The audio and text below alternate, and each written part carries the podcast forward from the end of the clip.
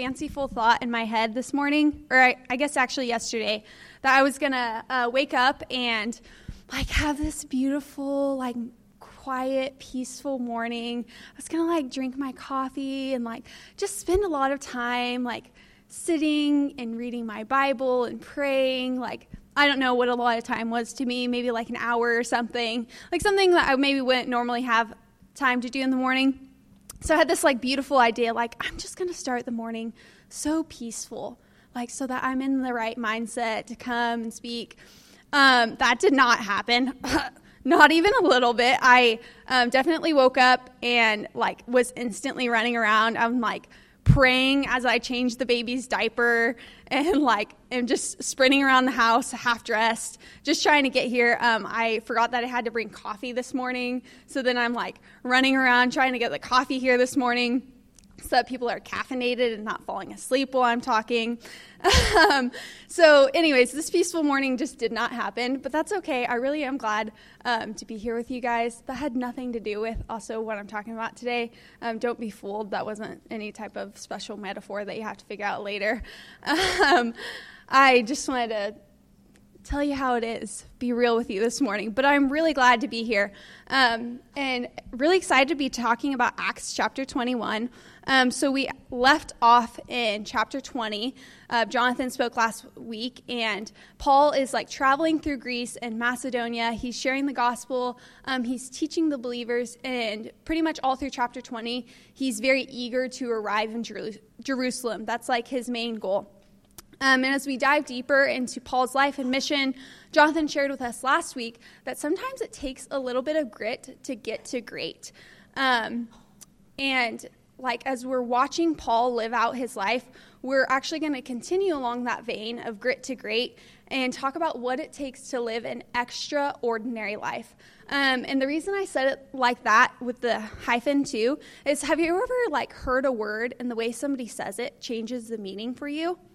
Um, but this is kind of like extraordinary to me. I've, I've heard it said like extraordinary, which is just like really great, awesome, really good.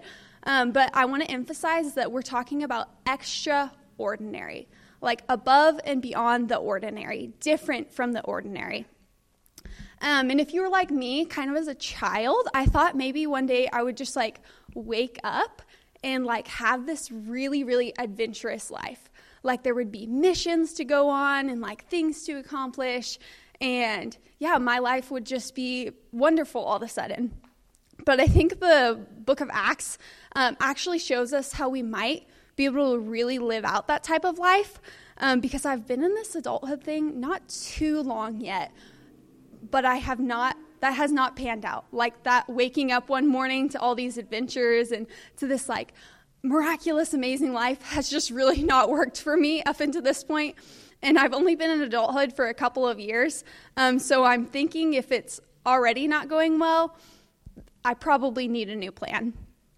Um, but yeah, we're going to dive in here and read more about kind of the life of Paul and actually see how he kind of sets an example for us of how we might actually step into this. So in verses 1 through 6, we see Paul traveling more with the help of the disciples. He's pushing on, he's just trying to get to Jerusalem. Um, and we're going to start in verse 4. If you would, thank you. And having sought out the disciples, we stayed there for seven days. And through the Spirit, they were telling Paul not to go on to Jerusalem. Um, so these are, we're going to jump to verse 7 here. But um, yeah, he had sought out some disciples as he was traveling along. Um, and we're going to come back to the importance of this verse, but we're going to skip to verse 7 now. When he had finished the voyage from Tyre, we were arrived at Ptolemais. Ptolemais. I made a mental note to learn how to pronounce that. We're going to say Ptolemais. and we greeted the brothers and stayed with them for one day. On the next day, we departed and came to Caesarea. And we entered the house of Philip the evangelist, who was one of the seven, and stayed with him. He had four unmarried daughters who prophesied. While we were staying for many days, a prophet named Agabus came down from Judea, and coming to us, he took Paul's belt and bound his own feet and hands, and said, Thus says the Holy Spirit, this is how the Jews at Jerusalem will bind the man who owns the belt and deliver him into the hands of the Gentiles. When he, we heard this, we and the people there urged him not to go up to to Jerusalem. Then Paul answered, What are you doing, weeping and breaking my heart? For I am ready not only to be in prison, but even to die in Jerusalem for the name of the Lord Jesus. And since he would not be persuaded, we ceased and said, Let the will of the Lord be done. Um, so I want to give you a couple of key points kind of today as we read through the um, Acts 21. We're actually going to read pretty much the whole chapter, minus just a couple of verses. We already skipped a few. Um, but our, this actually brings us to our first point here, if you'd bring that up. A good life comes from obeying God's commands. An extraordinary life comes from saying yes to God's opportunities. Um, and I'm going to break that down into two, like a little bit more applicable things here. So, the first thing is we must learn to discern faith filled versus faithless advice. Guys, we might be missing out on what God is doing if we're waiting for Him to hand down commands rather than present opportunities to us. Um, and if you're paying close attention in verse 4, um, which I said we would come back to, it clearly states that the disciples were actually hearing the Holy Spirit, hearing from the Holy Spirit when they told Paul to not go to Jerusalem.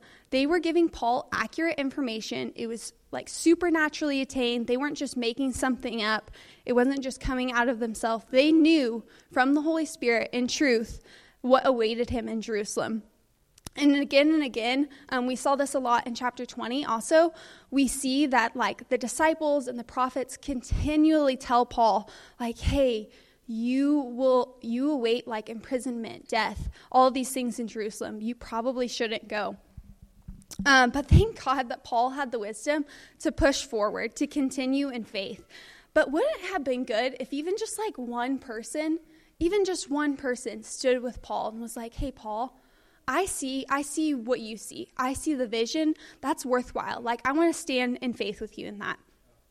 Um but unfortunately that's not our story.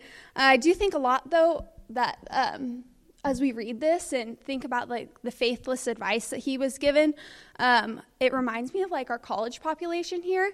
And I know for at least me personally, in my college experience, pretty early on, um, I came to this crossroads where like my parents or my family or my old friends, some like some group from my home, from my past, had told me advice, right? And you come to this crossroads where I'm like, hey, I think God actually has more for me. I think God has better for me. And I've seen this happen now working with Call to Greatness, um, seeing like college students come and go. I've seen that about every student I've ever met comes to this crossroads at some point, and they have to determine okay, like here's something I've been told in the past, here's what I'm seeing in the future, here's what I'm seeing right now that God's putting in front of me. What will I choose? And man, more often than not, when I see students choose to move forward in faith, move past, and I'm talking about like logical, good, reasonable advice, right? We're not talking about like just bad, trash advice that somebody has given them. I'm talking about like the things maybe your parents or your friends or anybody has told you that's reasonable, like things that, yeah, I should live that way. Um, but man, when I see people move forward in that, move past that, move to what God has for them, it's like incredible. The breakthrough that I see in their lives, the transformation that I see. And more often than not, when I see um, the people who choose to hold their parents or their family or their friends, hold that advice higher than God's advice, when they honor what their parents have said over honoring what God has said, man, they suffer. They miss out big time. Um, and I'm seeing this now again. This same pattern is coming now as a mother. It's like friends, family, other mothers, culture is telling me, giving me this advice. Um, and some of it's good. Some of it's like, that's reasonable, logical advice but i know that god god moves past the logical. He moves past the reasonable. He moves in the supernatural. So i have to decide like am i going to am i going to listen to reason and logic or am i going to listen to the voice of god? Um, and i assume since i saw this in college and since i see this in motherhood that this is probably going to continue happening in my life. Um, and i'm sure those of you who are older than me um, could attest that this continues to be a process in your life. So, secondly, opportunities come to those who take them. Um, Paul did not wake up one day like just a ran. He wasn't just a random dude who woke up one day and God was like, "Hey, Paul, you know what I want you to do? I want you to travel to Jerusalem and you're going to go face off the face off with these people who hate you and want to kill you and just go do that. It'll be great." Like, no, he didn't just wake up. It wasn't random. We see Paul continually every day he goes through this process of saying yes to God, of going in the opportunities that God has presented him with. Um, he lives out this life of obedience that we've seen all through the book of Acts. So we're going to keep on going, though, um, into verse 15. After these days, we got ready and went up to Jerusalem. And some of the disciples from Caesarea went with us, bringing us to the house of Mnason of Cyprus, an early disciple with whom we should lodge. When he had come to Jerusalem, the brothers received us gladly. On the following day, Paul went in with us to James, and all the elders were present. After greeting them, he related one by one the things that God had done among the Gentiles through his ministry. And when they heard it, they glorified God. And they said to him, You see, brother, how many thousands were among the Jews of those who have believed. They are all zealous for the law, and they have been told about you that you teach all the Jews who are among the Gentiles to forsake Moses telling them not to circumcise their children or walk according to our customs. What then is to be done? They will certainly hear that you have come. Do therefore what we tell you. We have four men who are under a vow. Take these men and purify yourself along with them, and pay their expenses, so that they may shave their heads. Thus all will know that there is nothing in what they have been told about you, but that you yourself also live in observance of the law. But as for the Gentiles who have believed, we have sent a letter with our judgment that they should abstain from what has been sacrificed to idols, and from blood, and from what has been strangled, and from sexual immorality. Then Paul took them in, then, and the next day he purified himself along with them and went into the temple, giving notice when the days of purification would be, be fulfilled and the offering presented for each one of them.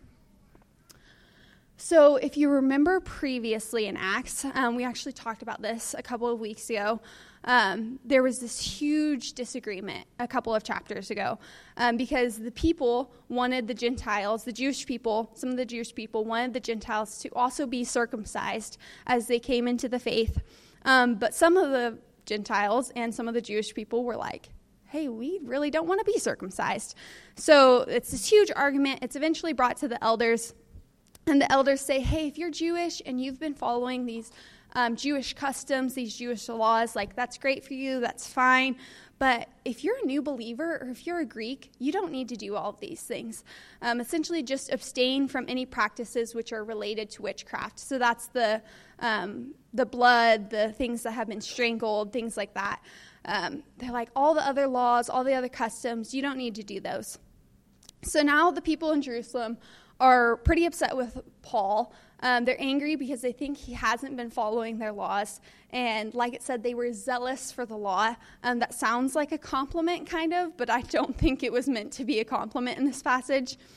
Uh, but we actually read earlier that Paul was following the custom law or the Jewish customs, um, and really he was doing it just like out of the kindness of his heart. He just wanted um, to be in better standing with the Jewish people so that they would receive the gospel that he was sharing. Uh, but Paul goes on, anyways, to purify himself um, with these men. And as I was reading this, I was like thinking again, man, like Paul just did not have to do this. Like there was, God didn't require it, the elders weren't requiring it, nobody was requiring it, requiring it out of him. He just really truly did this out of the pure kindness of his heart. Um, and I think right here, the people of Jerusalem were probably, like, I'm sure some people heard that Paul was going to do this purification process, and they were probably feeling pretty validated about themselves. Like, hey, yeah, we called you out on your sin, and now finally you're making up for it. Um, but it reminded me of this conversation actually that I had with Michael the other day. And he kind of like randomly looked at me um, one evening and asked me, Do you want to let our kids win games? And I was like, okay, you're, I don't know what that means. You have to explain further. And he's like, you know, when you're playing with a kid and you like let them win. I was like, oh, okay. I was like, well, if like you're playing with our son and he's like five and you're playing a game of like basketball or something, like don't slam dunk on him. Like, come on, give the kid some mercy. But I was like, if we're playing like sorry, like a board game that's mainly based on luck, anyways, I was like, the kid can lose. Like, it's okay. He'll be okay. He'll get over it. Um, so yeah, we kind of had we went back and forth and had this conversation about like, kind of when is it helpful to let kids win, and when is it just like, man, you're just not helping them be successful for life.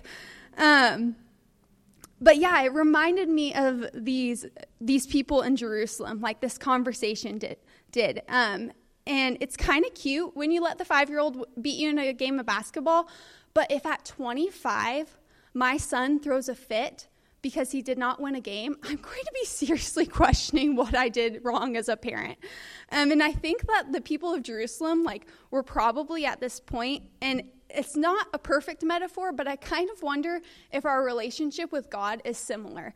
Um, man, God is so eager to meet us with grace and kindness, even at our lowest moments. But out of that, He calls us higher. Um, so that is actually going to bring us to our second point. An extraordinary life requires us to change. Um, and really, the motivation behind that is God's kindness should not be conflated with our own self righteousness. It's easy to read the story and think, you know, Paul didn't have to work that hard to maintain the Jewish regulations. Like, it's not that big of a deal. But as we keep reading, we actually see that their demands for the law brought Paul to his imprisonment and eventual death. Paul is also like Paul also needed God's grace just as much as the Jewish people, but because he was willing to allow God to transform him, God's grace was able to move and work through him to actually expand the kingdom. And they really they wasted Paul's time here. Like truly, those seven days, he actually ends up spending seven d- days doing this process. Um, he could have been serving people, he could have been teaching, but they made him be a hoop jumper. And do we do the same thing to God? Because, yeah, like I was saying, like God's grace is boundless. And I know without a shadow of a doubt that any hole I dig my, for myself, He's going to meet me in. He's going to come into that hole and meet me with abundant grace. But man, at some point in my life, don't I want to meet Him on the flat ground so that when His grace meets me, it's actually expanding out and not just filling up the hole I already dug for myself? And this isn't in any way saying I'm like saying that we'll ever reach perfection, that we won't ever dig holes for ourselves or anything. But there is a reality of even though God is limitless in grace and love and mercy, I am a limit, I am a limitful. I don't know what the limited. I am a limited person. Like I only have so much time and energy. Um, so man, I want to like be allowing God's grace to transform me so I can move past the things that were once holding me back and see Him expanding the kingdom. Um, and not only that, but man, I don't want to make God a hoop jumper for me. I don't want to say God like, hey, I, I've been so guilty of telling God like, hey, transformation, the things you want to change in my life, that's great, but like not this week. I am so overwhelmed this week. Or like, hey, God, I need to sing like three worship songs and then I can hear your voice. Like then I'll be then I'll be a little bit more receptive. But man, I don't want to be a hoop jumper. Um, and I don't want God to be one either. I want to be able to hear his voice, to receive his grace, and see it work through me. And I think we've really, like, a lot of this comes from a lie we've been told as the Christian church that, like, or as the Western church, I would say, that the peak of our Christian walk is maybe like financial stability or good health or a good family.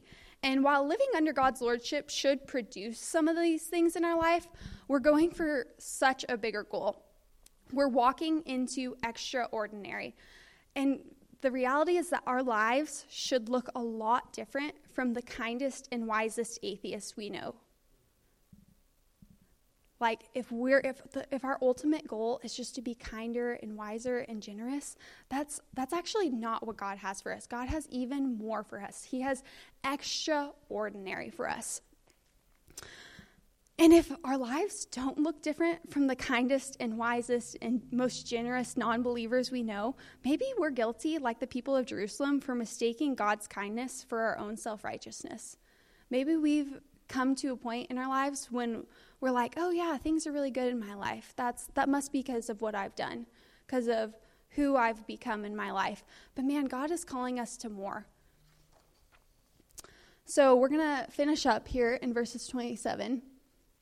When the seven days were almost complete, the Jews from Asia, seeing him in the temple, stirred up the whole crowd and laid hands on him, crying out, Men of Israel, help.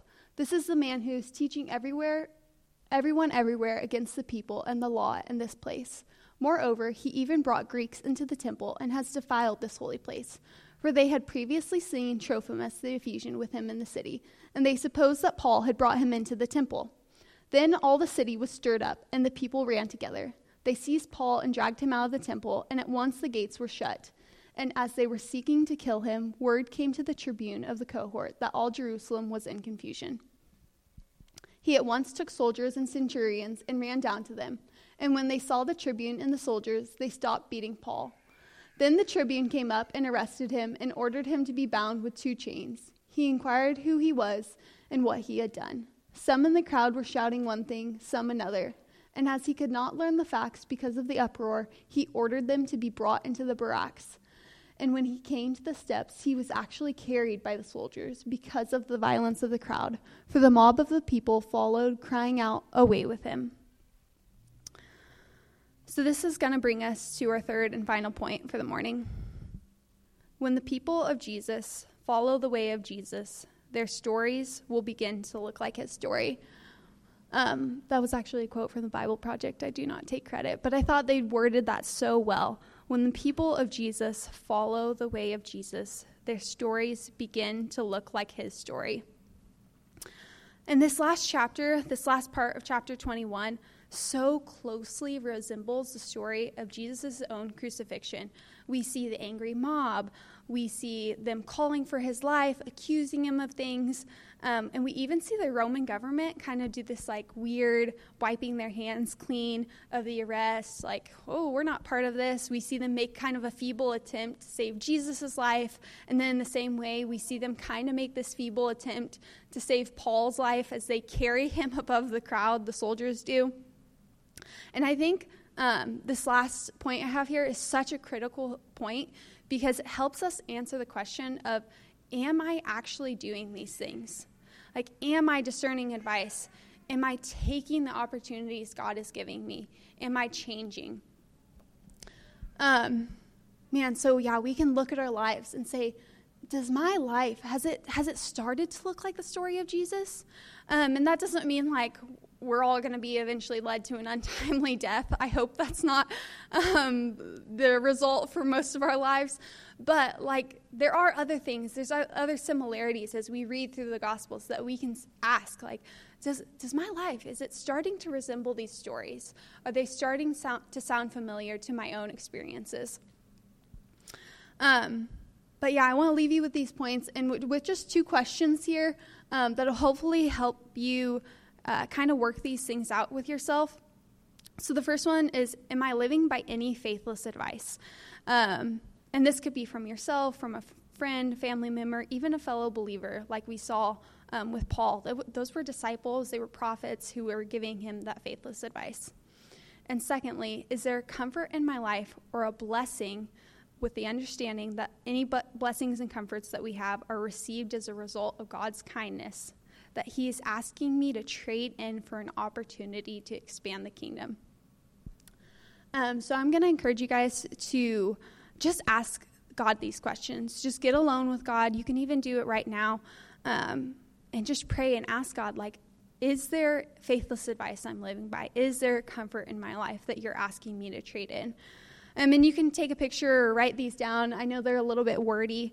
Um, but if anything comes up, go ahead and share that with somebody today or this week because we really need each other. Like, we can do ordinary alone, but this extraordinary that I've been talking about, like, that absolutely requires a community of believers. You cannot walk into extraordinary on your own.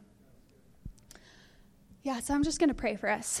God, thank you so much that you're a God who speaks to us, Lord, that you are a God who calls us beyond the ordinary. Lord, and I just pray right now that you would speak to the areas in our life, God, that we're living by faithless advice. God, I pray that you would even highlight an area um, today in our lives that's a comfort or a blessing, but that you are just waiting for us to hold up to you, to release to you, for an opportunity to expand the kingdom, God.